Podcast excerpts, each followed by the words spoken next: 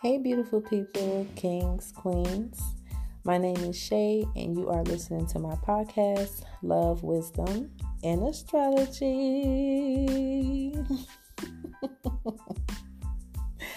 I am so extra sometimes. Anywho, um, the focus of this podcast is self empowerment from a spiritual point of view. So I talk about things like um, energy, the subconscious mind, astrology, psychology, and other spiritual topics that influence our lives.